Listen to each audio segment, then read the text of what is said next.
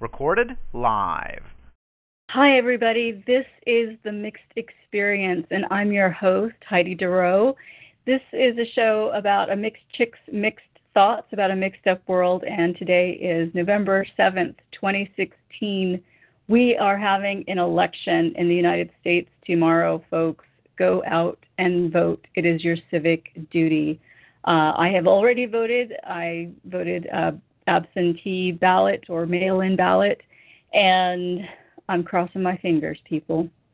So, today, a little bit of a different format, probably a much shorter show because I have no great guest today. It's just me. But I still wanted to check in with all of you to uh, give you a couple of announcements and updates and give you some thoughts on some miscellaneous mixedness. So, first, I just wanted to mention that I do head a nonprofit arts organization called the Mixed Remixed Festival. We're seeking submissions for the 2017 festival, which will be held June 10th, 2017, in Los Angeles. Go to www.mixedremixed.org to learn more about the event and also click on Call for Submissions if you think you'd like to be a panelist or presenter or performer or even a filmmaker who has a film that you'd like to have highlighted at the festival. Uh, we get more and more submissions every year, so it is really tough to be part of the lineup, but we want to know about your work, and who knows, it could be you. So definitely check that out.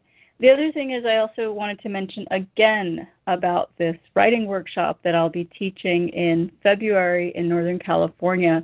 It's a week long workshop designed for people who are working in particular on first novels, but it could be any novel. But I think it's particularly helpful if you're working on your first novel.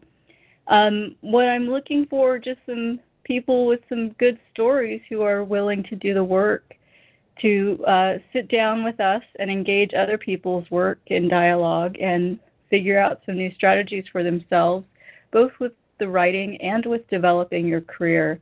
A very big piece of the workshop actually is talking about how you actually make that transition from whatever you're doing now to being a full time writer. So that was my own journey. I was an attorney and then a consultant, and now I'm a full time writer or maybe I'm a full-time festival producer. I'm not sure, but my my work, the thing that makes me money is being a writer, which is the good thing. So, if you're interested in that, I wanted to make sure that you take some time in the next couple of weeks to put your application together. It's pretty simple. You can go over to my website, HeidiWDurrow.com, or you can go to the Djerassi site, D-J-E-R-A-S-S-I dot org, and click on workshops and you'll get all of the details. There's a small application fee. Uh, we're asking for up to 25 pages, I think, of your manuscript. Uh, it doesn't have to be the one that you'll actually be working on, but something that shows that you have a serious intent with your writing. You will have to have the manuscript ready, obviously, for the, the workshop once uh, we're workshopping your pieces. Uh, but I think it's going to be really cool. And there's an early bird deadline at the beginning of December, if you apply and are accepted into the workshop, you can get, I think, 10% off. So this is kind of a big deal. I would highly recommend that you sit down, write your pages, get the work done, and um, submit. The last time I taught this workshop was in 2015, and if you listen to this show, then you know that already one of those people has published her book already, the book that she was working on with us in the workshop in 2015. It just came out. It's excellent. It's called In the Heart of Texas. More on that in just a second. And this, there's a second person, participant in that workshop, whose book is coming out, I believe, in April. Uh, she was also working on the manuscript at that point, and now it will be a real published book out in bookstores everywhere. So this is kind of really cool, and I, I don't think I got lucky in finding this group of people, but they continue to be supportive of each other, and they are all making great strides. I think there's something really to be said for creating community in that way. Not only does the location foster that, it's a really beautiful, uh, all natural location with internet, does have internet, and uh, and wonderful, wonderful food. But you'll enjoy nature and wonderful hikes, great companionship, delicious dinners and meals with fellow uh, writers who are in the hunt to getting out a vision as opposed to just a book, right? Like that's really the thing to hold on to in the workshop as well. And then you'll also get some concrete notions about how to develop your career because again, you're not just looking to have a product. So easy to have a product these days because of self-publishing and uh, vanity publishing. It's very easy to do that, but don't you want to know how to develop a career? So I walk through some of the things that I did. Uh, and some of the things I would have changed in what I did, and some of the things I recognize are a little bit different now that I am, ah, yes, six years out from publication. So I think it's highly worthwhile. I hope you'll join me. Um, again, the deadline for the early bird deadline is coming up at the beginning of December. So please, please make sure you put in your applications uh, to make sure that might be a possibility for you. Okay. Beyond that, we have to talk about some miscellaneous mixedness. And the first thing I have to talk about is that wonderful film, Loving. You guys saw it, right? I hope you did. Well, I mean, maybe you couldn't have. So it opened in limited release last week. Uh, obviously, New York, LA, I'm not sure where else. But it's opening in wide release nationwide this coming weekend. Now, Loving is a film that is based on the lives of Richard and Mildred Loving, the interracial couple that actually took their court their case to court all the way to the Supreme Court because they were not allowed to be married in Virginia because of the state's Racial Integrity Act. Uh, Richard was white and Mildred was, well, that's a whole other thing. She was black they say in the movie uh, she was mixed race or she was Indian. There's a little bit of controversy around that at this point too, because the story is being told in a way that I think Mildred wouldn't have chosen to have told it. But let's let's talk about that in a little bit. But the film itself, it's uh, just it's beautiful. I saw two different advanced screenings of it one in, I believe, September, and then one in mid October. And each time I wept. I mean, I just, I wept. There was something so powerful in that it wasn't the story of the Supreme Court case, in that it wasn't about the lawyers or the arguments they were telling. There were no white savior heroes in it. there wasn't a, a big deal courtroom scene.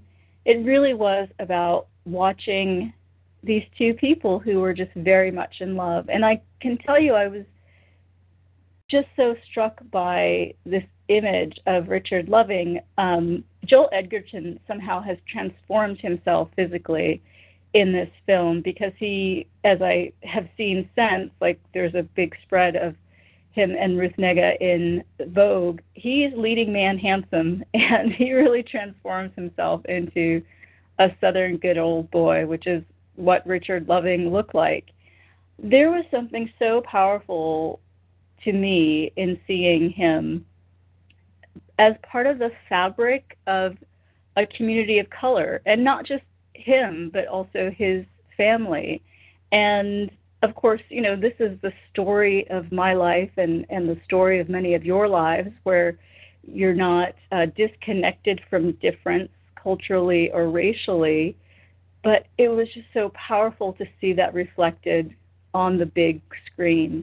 Um, it really did get me very weepy, not just once during the film, but a few times, especially after the baby was born. I'm not spoiling anything, you've seen that in the trailer uh, there was just something so powerful to see this man who, if he lived today in 2016, if you threw on a, a you know Trump "Make America Great Again" hat on him and a Confederate flag, it wouldn't surprise you, right? But he didn't and doesn't belong in that milieu. He belongs very much in the center of the world that he's chosen and chosen by love.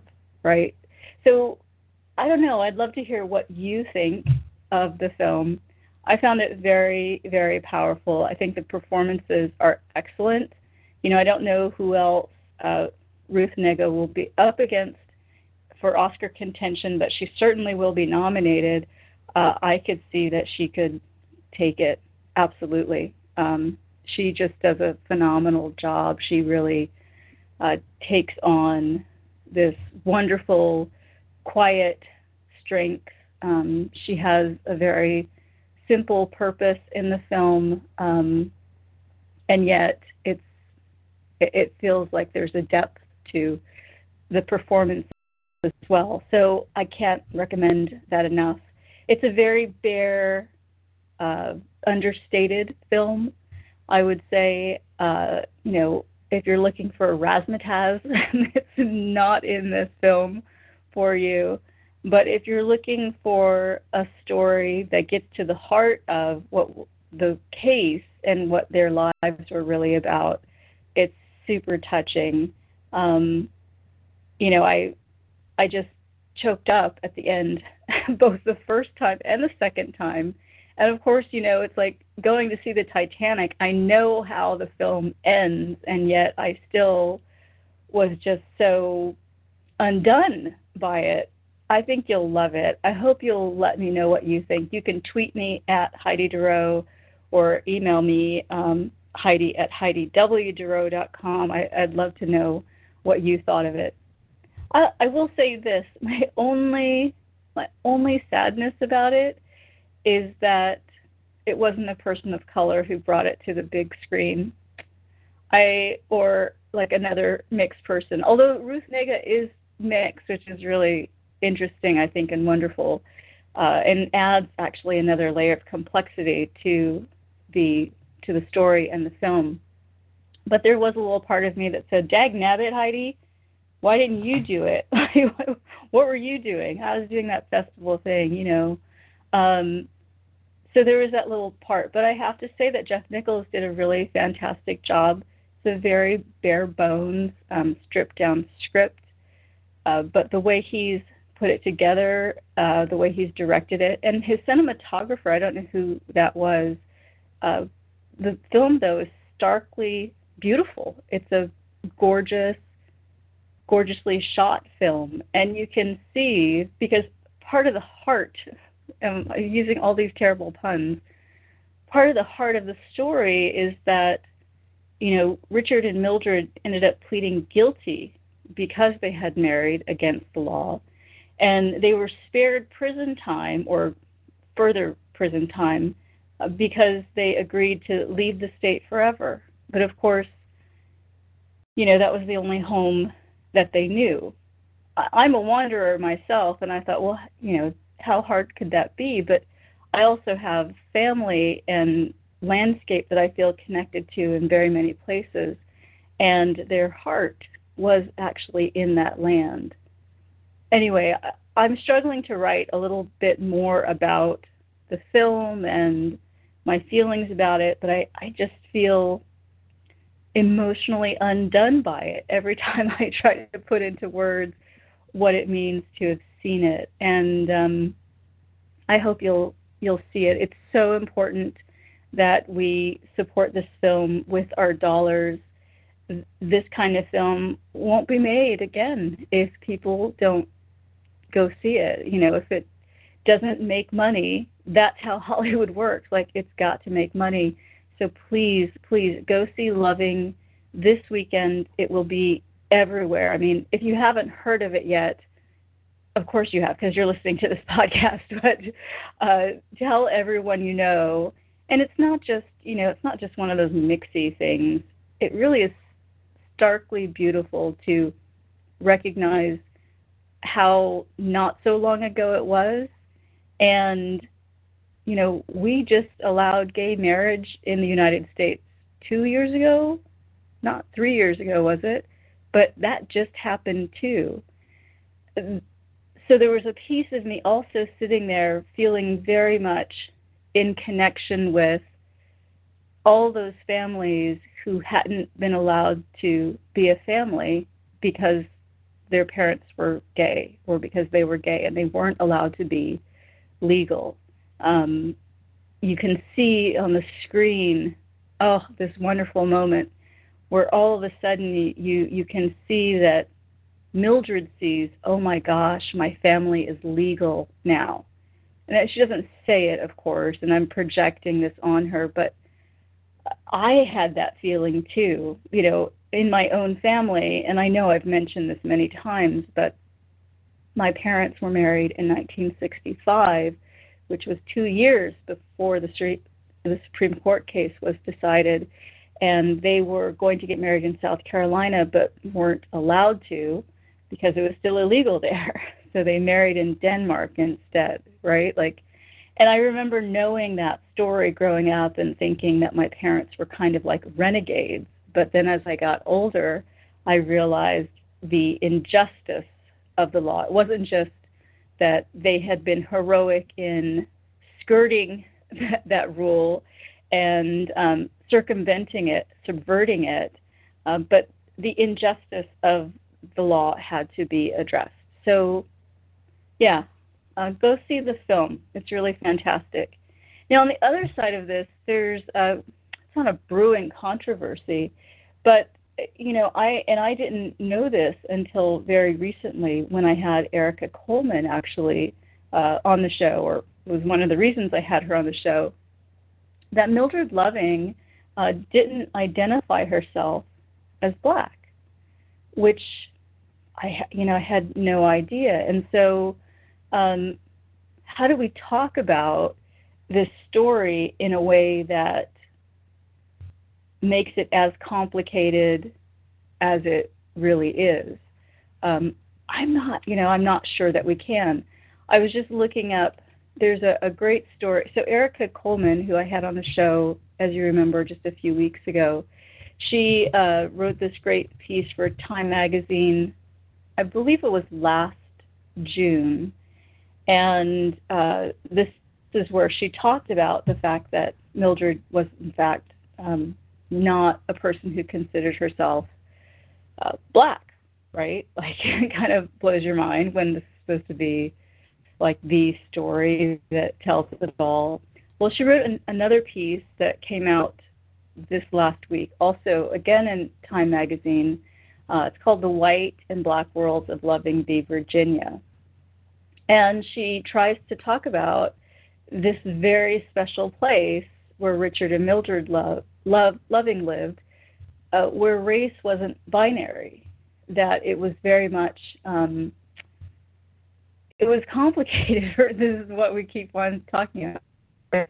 Uh, race is not a binary white or black thing. It was very much uh, a more complicated issue than that. And so I highly recommend that you check out this story.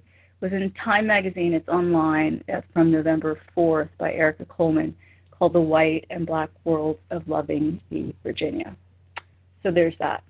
Um, other miscellaneous mixedness, um, I just thought I would make sure that I talk to you guys about the um, article that was going around Facebook, the white dad who's adopted an African American girl who just had this really powerful Facebook post about how he hadn't even recognized that he had racial bias against black men um, and he wanted to fix that. And he talks about how he was watching a young man uh, walk down the street closer to, I believe, I assume it was a, a white woman, and he decided he was just going to watch to make thing make sure things were okay. And in that instance, he realized there's nothing suspicious about this guy except for the fact that he's black.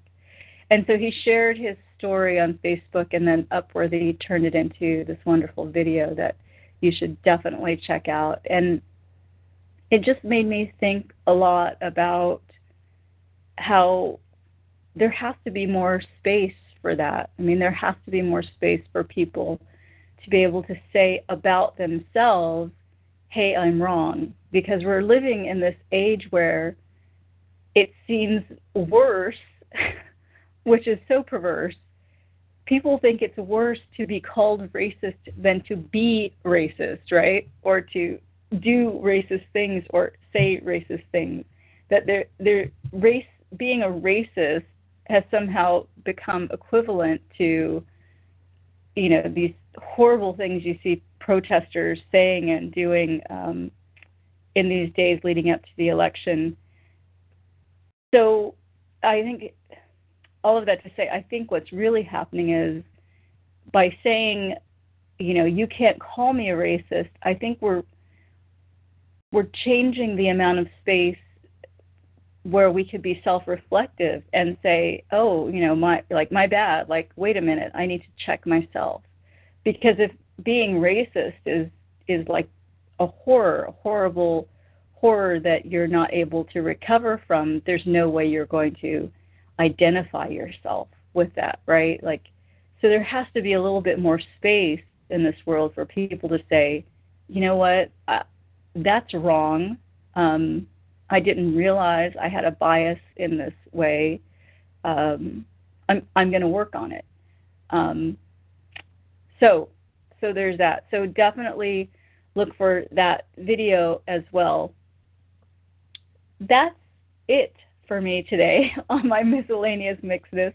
There was some other stuff I thought I'd talk about, but I could see I'm going to go off on a whole election tangent that I don't necessarily want to record. Uh, but I do want to say make sure you vote. It is your civic duty. Uh, we definitely have a candidate who has worked hard and deserves to lead our nation. And um, I hope you vote for her.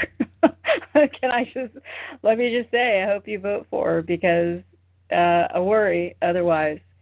In any event, uh, I will leave the show at that. Next week, back at the same time. I'm coming up on the last two episodes before the end of the year. The holidays get really busy, and it's hard to book guests. Uh, so, probably the last uh, episode for 2016 will be uh, the Monday before Thanksgiving. So, if you have any ideas for me or things I should mention, please tweet me at Heidi Durrow or email me at Heidi. Wait, let me try that again. Heidi at HeidiWDurrow.com. That's the email address. I want to thank you for joining my little rant today. Go see Loving the film. Apply to my writing workshop. I want to meet you. I want your writing to sing and soar. And I will talk to you again next week. I'm Heidi Durrow. This is the Mixed Experience. See you soon.